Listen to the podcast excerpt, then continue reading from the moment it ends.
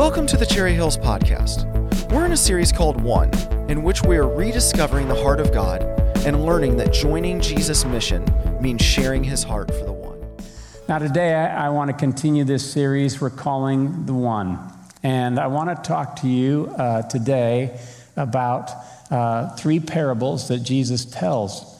And I've entitled the message, Heaven Rejoices, and it comes from those parables. But as I start thinking about this with you, I want to just tell you about an experience I had when I was younger. My family and I used to vacation up at Green Lake, Wisconsin every year. And my parents would invite uh, friends, Christian friends from other churches that they'd been part of. And so we'd all gather and rent this big house. And uh, during meals, sometimes we would go out into the community and order food and sit down restaurants. And I remember several times being kind of shocked because some of the people in our group would talk to the servers in a way that really made me really uncomfortable. And I remember thinking to myself, I wonder what mentally they're thinking when they're talking to these people. They, these people must be on some kind of mental list of theirs that makes them less important because the, what they're communicating to the servers is, I'm more important than you. And I remember thinking, huh, something, here we are at a Christian conference, but we're going to a restaurant and there's a disconnect. Well, I've told you stories about myself. Some of you know that I had an experience once with a manager at Hardee's that didn't go down so well. And I was rude to him, and I had to go back, and I, I, I realized that I had this, I had this idea that I could talk to him, and what I was conveying to him was he was not as important as I was. And I bring all that up because we all have mental list. And I want to talk to you about that in just a little bit. But if you're following along, here's why we're doing this series. Because we say all the time that we want to see people, including ourselves, people of every generation, giving themselves fully, wholeheartedly to Jesus and his mission. So Jesus came to seek and to save those who were lost, he said, but also he wants us to be part of that. So if you're following along, joining Jesus and his mission, here's what it means sharing God's heart for the one. Sharing God's heart for the one. Now, what do we mean by the one? These parables today are going to unpack that.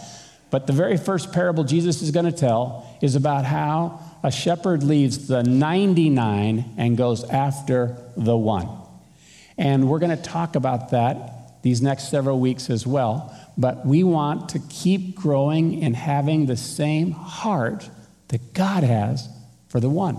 Now, as we think about this, uh, last week we started in Luke 15, and we're going to be in Luke 15 for at least two more weeks. And what I want you to see is that last week we learned that the first two verses of Luke 15 show that when the religious leaders saw Jesus welcoming tax collectors and sinners that were gathering around Jesus to listen to his teaching, when those religious leaders saw that, the Bible says they grumbled, they growled, the message paraphrase says, they complained, they protested that Jesus was caring for those people. Now, the question I want to ask this morning, if you're following along in the notes, is why don't they rejoice when Jesus welcomes sinners? Why don't they rejoice? Like, where's their joy? They have no joy about that. Instead, they protest. And the question is, what's underneath that? And in part, I talked last week about the fact that it's heart trouble. Heart trouble, I talked about five different possible kinds of heart trouble twisted pictures of God. The idea that God can't wait to judge people that are sideways with Him. Or the other mistaken idea that's really popular today is that God can't and won't judge people. So lighten up. Twisted pictures of God. The second idea that we talked about, though, is that also we may have the fear of man. We may care more about what people think, and therefore it can cause heart trouble with us. We actually become afraid to talk to them about Jesus or anything that He's done good in our lives. There's also the idea of desires for other things can cause heart trouble. There's so many things in this life. It might be a promotion, it might be a material possession, it might be a relationship. There's so many the desires for other things more than what God wants to do in our life. Then we talked about self protective walls so we don't get hurt, can cause heart trouble. And then lastly, we can forget the great mercy, the great mercy that God has given to us.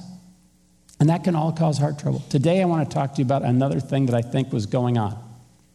And that is that I believe these religious leaders had a mental list. Uh, you, can we show those pictures here? Do you know what I mean when I talk about a mental list?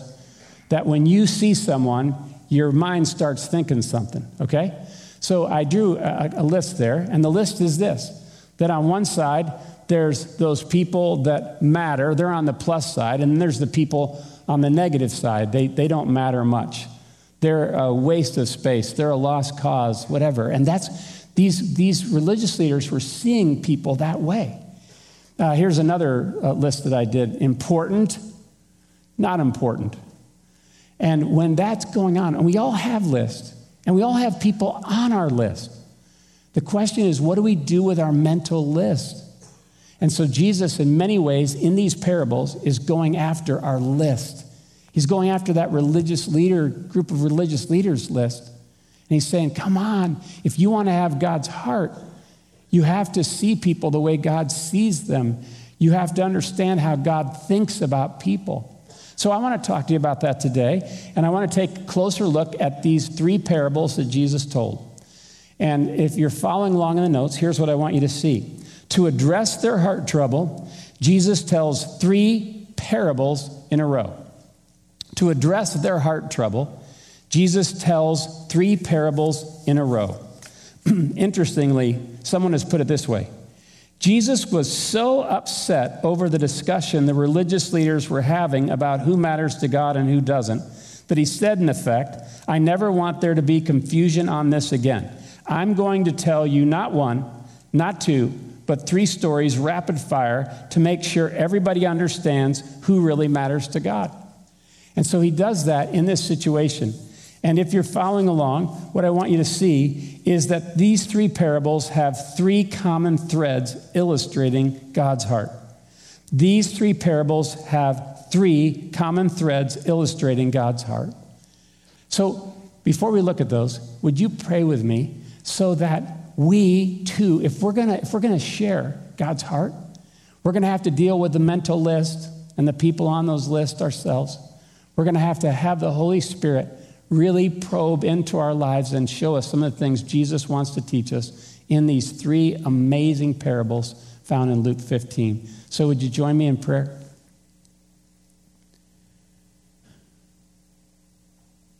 Lord, no one can teach like you can teach. No one can get to us like you can get to us. And so I just want to thank you so much that you are willing to teach us today. And I pray that your word, as you open it to us, would feed us and fill us and also be a way of feeding us in such a way that we can pass it on to other people that need it just as much as we do. In your name we pray. Amen.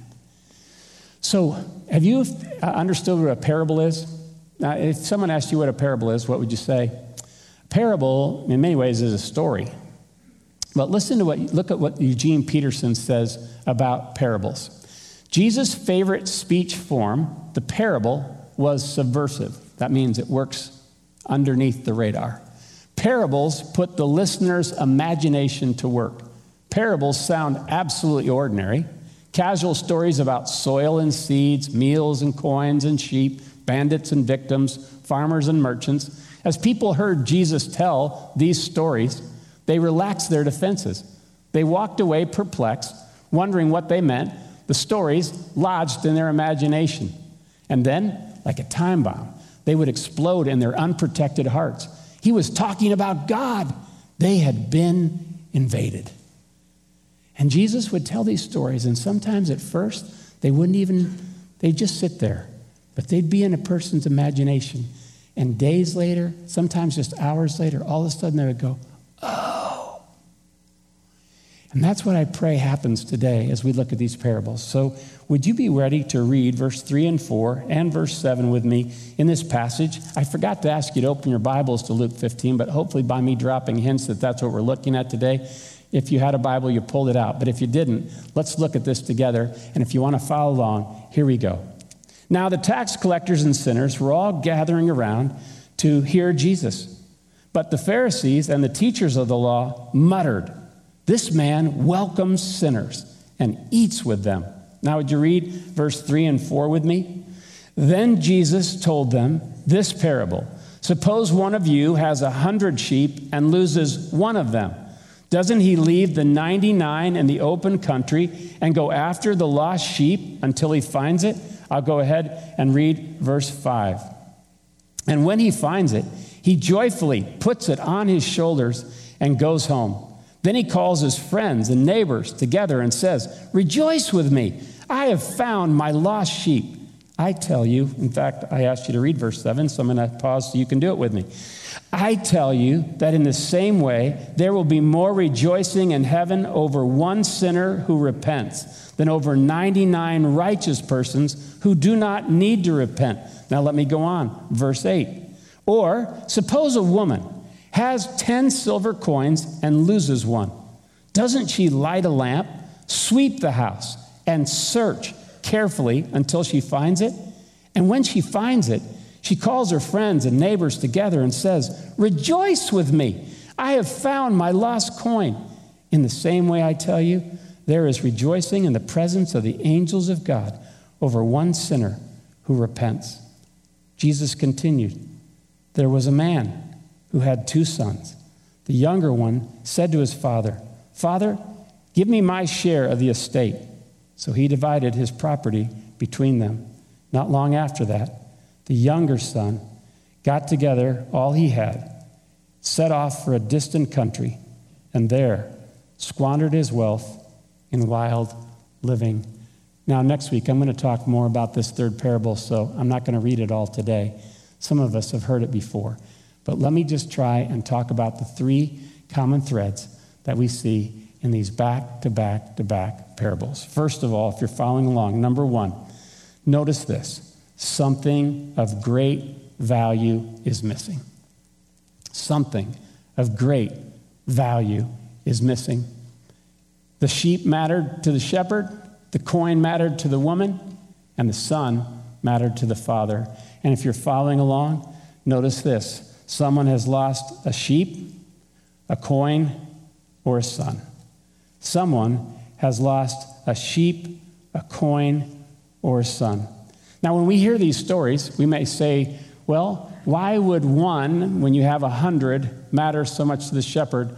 You need to know that really the sheep were not only their livelihood, but they lived with the sheep 24 hours. It wasn't like they went into the house, came out and fed them once in a while. Shepherds in those days lived with the sheep. They actually got to know the personalities of the sheep. There was a relationship. That's why when it says, The Lord is my shepherd, David was choosing that metaphor because he knew the intimacy of relationship that a shepherd could have with the sheep.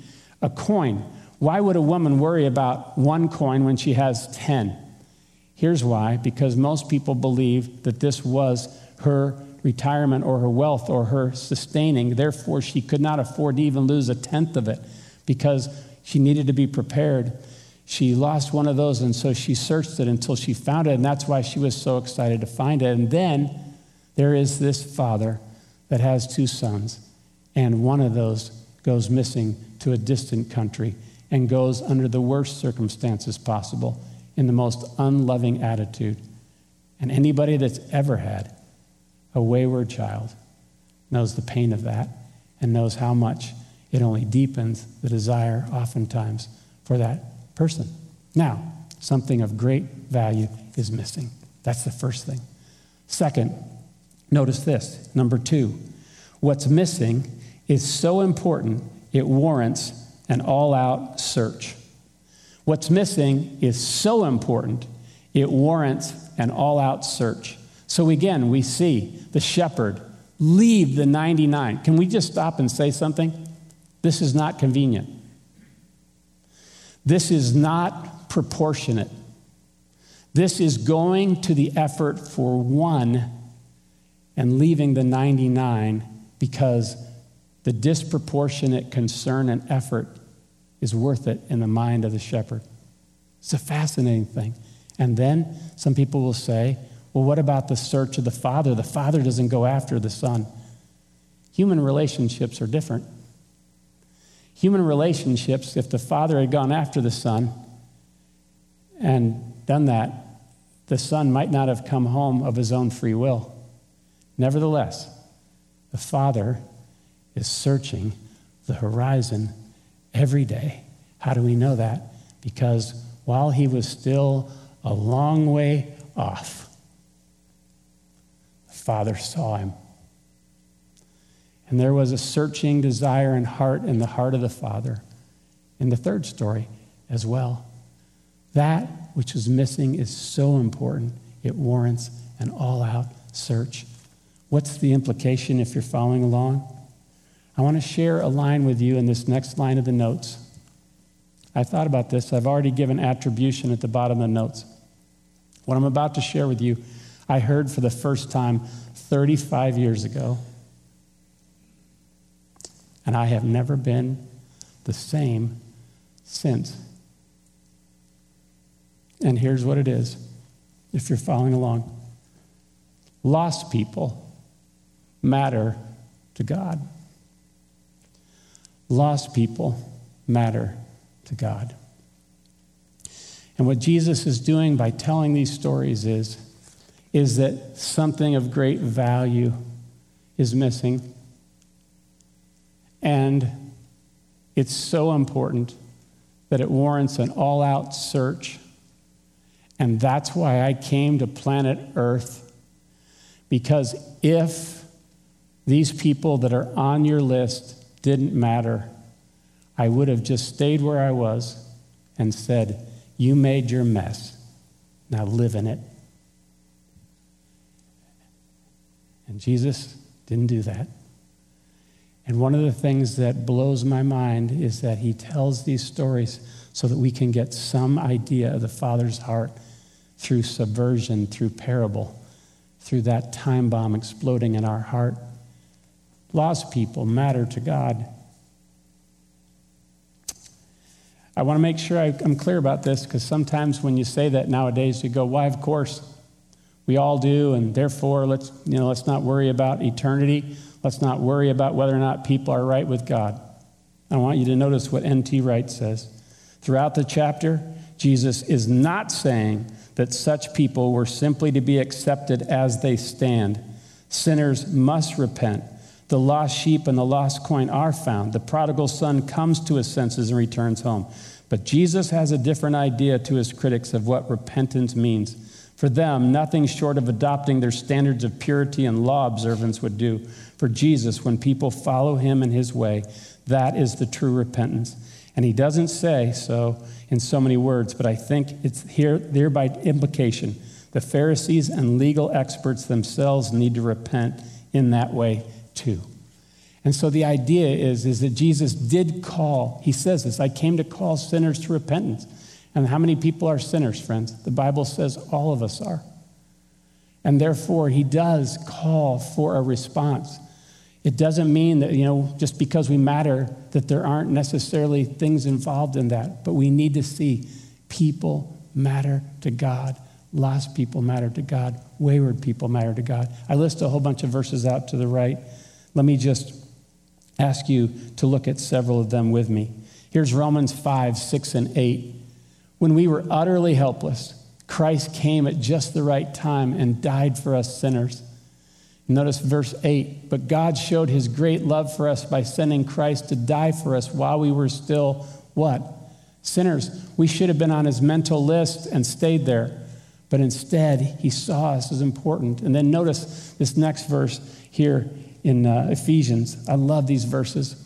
Once you were dead because of your disobedience and your many sins. You used to live in sin just like the rest of the world, obeying the devil, the commander of the powers in the unseen world. He is the spirit at work in the hearts of those who refuse to obey God. All of us used to live that way, following the passionate desires and inclinations of our sinful nature. By our very nature, we were subject to God's anger just like everyone else. But God, but God is so rich in mercy, and He loved us so much that even though we were dead because of our sins, He gave us life when He raised Christ from the dead. It is only by God's grace that you have been saved. And God loved us. And I could give more verses, and they're all listed out to the right if you want to read them on your own. But notice the third common thread is that each retrieval leads to great rejoicing. Each retrieval leads to great rejoicing. Do you remember verse 7, what we read together? It says, I tell you, in the same way, there will be more rejoicing in heaven over one sinner who repents than over 99 righteous persons who do not need to repent. What Jesus is saying is, you have to understand what gets all of heaven excited is that heaven is so interested in restoring people that have gotten away from God that whenever that happens, whenever it happens, there is a party.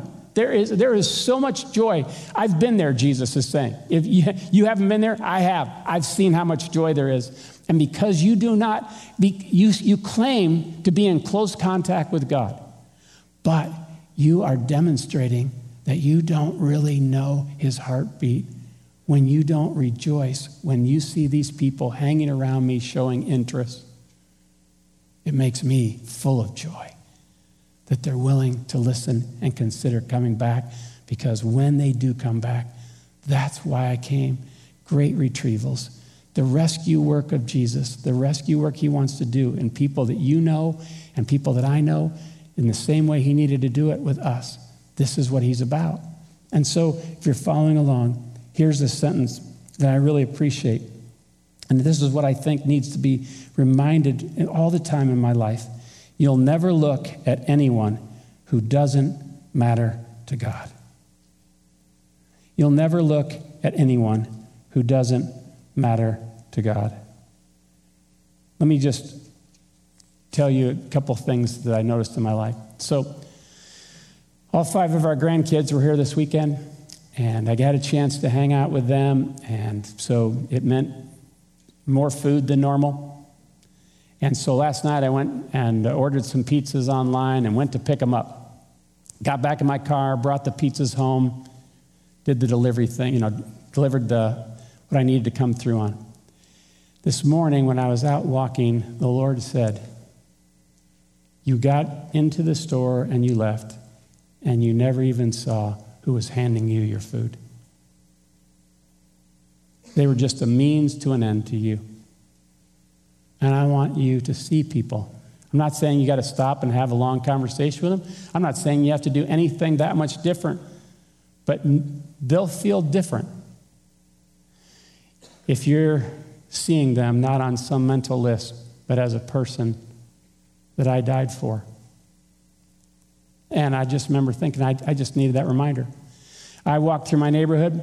Maybe you do the same thing. And these days, all kinds of different signs are in the yards now for different political parties. I've noticed that sometimes when I walk past certain neighbors' houses and I see certain signs, I find myself labeling them. I find myself immediately having a mental list of which one am I going to put them on, which side. And I've noticed that that kind of thing prevents me from seeing them the way God wants me to see them. I'm not saying we don't need to have convictions. Uh, we need to have convictions, but I'm saying is if I reduce, label, redefine, or use people or see them that way, I am moving away from the heart of God. And so he's just been showing me different things like that. And I don't know what it is for you, but I wrote this, this list this morning just to kind of jog my mind. Is there someone from a different social class other than mine that's on my mental list? Is there somebody from another age group? I was thinking about this this morning. Jesus had little children coming to him, and the disciples go, Whoa, whoa, whoa, whoa, whoa, whoa, whoa, whoa. Stop right there. Uh, he's busy. And Jesus had to go, You don't get it. I'm not too busy for them. They're an age group on your mental list that you think is a disruption. They are the people that I came. I have a special place in my heart for them too. And I want to change the way your list looks in your mind. I want you to look at children. And he blessed them, he touched them, he loved them. Notice this that someone of different skin color or ethnicity, this is really on our radars more and more. Uh, another church or religion, just down the street now, a Hindu temple is going up by my house. And I did some looking on the website to try and understand who are some of the people that are going to be gathering there to worship, that believe in a different God and don't know the God who saves. What about other political views? Different, what about classmates or teachers, coworkers or bosses, neighbors, church members, family members? Uh, some people might say, Jeff, how do I know if someone's on my list? So, again, I've mentioned this before, and this is a different person than I met last week, okay? But this morning, as I was walking in my neighborhood, I turned the corner back into my neighborhood and I looked at a certain house. And I remember thinking to myself, hmm. And here's the way I know somebody's on my list. If I feel any irritation towards someone, they're probably on my list. And that's because I'm in danger of reducing them I'm in danger of labeling them. I'm in danger of just not seeing the full picture that God wants me to see. So here's a quote that again affected me deeply uh, years ago. And um, it says this You have never looked into the eyes of a human being that does not matter to God. You and I have never. But here's what I have done I have looked in the eyes of human being that matters to God, and they didn't matter to me. And that shows that there's something going on in our hearts. And so, as we think about that, I just want to mention to you that there's some ways that you and I can think about this together. And so, here's the last sentence. I think that's the big idea. Until I value what God values, I won't rejoice as God rejoices. Until I value what God values, I won't rejoice as God rejoices. Therefore, when I see certain people drawing near to God, I may go, Well, why are those people drawing near to God? I don't know if God's as excited about them. And I start to see them, and I think God sees as I see, but He doesn't. And therefore, I want to be the kind of person, and I want to be the kind of church, don't you, when we see different people that maybe we would have never had a relationship with. If they are part of our church family and they start showing an interest in God or they come back to God, do we want to be a church that celebrates? Luke was talking about, you know, baptism. Do we want to celebrate every time someone comes home and responds in repentance? I want to be that kind of person. But if my heart's all caught up in my mental list, that's not going to happen. And so, as we think about this together, um, I have an application that's individual and also collective. And I want to do this as we think about communion, because we're going to take communion in just a moment. But here's the first one if you're following along. In order to share a heart that beats with God, are you willing to pray something like this Heavenly Father, please forgive me for putting people on, quotes here, list. Forgive me Forgive me for relegating people to some kind of project or list. Forgive me. And then a corporate or collective one is renew us, God, to value what you value so we rejoice with you. Renew us. Let me close before we take communion and just say this. Uh, some of you know we've had a friendship with Fresh Visions Church now for, I think, over 15 years. Pastor Roy Newman and Jackie and, and some of the people in the church family at Fresh Visions. And so, again, in the last month or two, we had an opportunity to get together with Fresh Visions elders, our elders did, and we wanted to talk to them about you know, what some of their thoughts were on the racial climate in our world. And they were so gracious to agree to do that because I'm sure it probably was challenging enough just to process that on their own. But as we were talking, one of the younger elders from Fresh Vision said, Whenever you see some kind of injustice done to any person, do you do something? He asked that question Do you do something? And we were thinking about that. And one of the older elders from Fresh Vision said, Would it be okay if I just alter that question a little bit? He said, When you see an injustice done to someone, do you feel something? I have not been able to get that question out of my mind. And he said, Here's why because you won't do something until you feel something. And I remember thinking, That's exactly right. And Jesus was saying, You will never move towards people until you feel something for them. And He wants our hearts to be softened towards people that are far from God or wayward or irreligious or that we think are lost causes or people that we've put on some mental list. He wants our hearts to be soft. So as we take communion, hopefully when you walked in, those of you that are here in the room were able to get one of these plastic containers that has both the grape juice and the bread. And for those of you that are at home, we are so thankful that we're able to join together this way. And again, we gave some instructions about uh, having elements that you'll be able to drink and eat together. And so I hope you have those. Uh, if you don't, again, thanks for participating uh, with us, just the same, joining in this part of the service. But um, you can uh, grab something close by if you want to. But here's what I want to do I want us to remember that Jesus instituted communion the night before he was crucified. Why? Because he knew that this is a long race. And he knew we'd all forget. He knew that we would all need reminders that our hearts can get jaded, hardened, insensitive. And he cared about that enough that he said, I'm going to give you a reminder so that every time you forget that I could have put you on my list, but instead I wanted to restore you. And now I care about people beside you. So I want to renew your heart so that when you interact with people each day, they'll feel something about what I did in your heart. So I want you to, if you take the bread, would you be willing to eat this bread and remember Jesus? And then carefully, as we've been saying with the grape juice, let's remember that Jesus came to seek and to save all of those of us that were lost.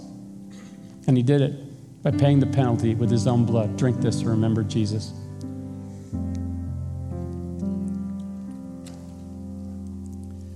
So, as we think about this, can I just give us a way to practice this week? So, what if you walk out of this room? What if we as a church family, all collectively together, practice? Because we're not going to get it 100% right till Jesus comes back, are we?